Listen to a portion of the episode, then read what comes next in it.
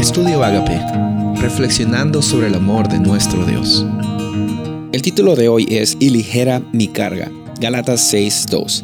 Llevad los unos las cargas de los otros y cumplir así la ley de Cristo. La Biblia muchas veces nos menciona que es importante considerar el aspecto relacional no solamente con Dios, sino también con las personas que están alrededor de nosotros. Es necesario que cuando salgas a, al pasear, a correr, cuando salgas a caminar, al trabajar, a estudiar, a hacer las compras, donde quiera que sea, es necesario que cuando mires a los ojos de otra persona, estés mirando a tu prójimo, estés mirando a un hijo o a una hija de Dios. A veces no nos, no nos da ganas de ver a las personas así, pero la Biblia muchas veces nos menciona que nuestra relación con Dios es mostrada de una forma real cuando nosotros vemos a las otras personas como hijos e hijas de Dios, como creación de Dios. Por eso aquí en Gálatas 6.2 nos menciona que es muy importante no poner cargas los unos hacia los otros, sino todo lo contrario, llevar los unos las cargas, las cargas de los otros. ¿Por qué? Porque en nuestra vida muchas veces hacemos lo contrario.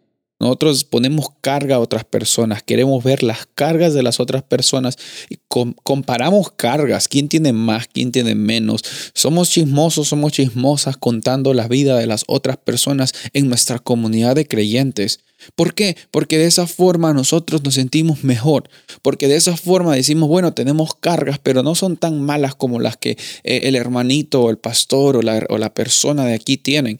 Y, y muchas veces caemos en esa trampa, porque en esa trampa realmente viven millones de personas en egoísmo, en vanidad, en envidia. Y sabes, en esa situación uno no puede experimentar una vida abundante. De esas trampas tú y yo somos libres.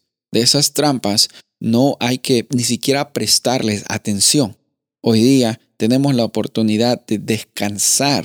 Y también lo lindo de la vida es que cuando somos bendecidos hay bendición hasta que sobreabunde. Por eso es que en esta ocasión yo quiero pedirte que agradezcas a Dios por las cargas que son aligeradas por medio de Cristo Jesús y también que pidas discernimiento para que hoy tú también al mismo tiempo puedas liberar y aligerar la carga de otras personas alrededor tuyo.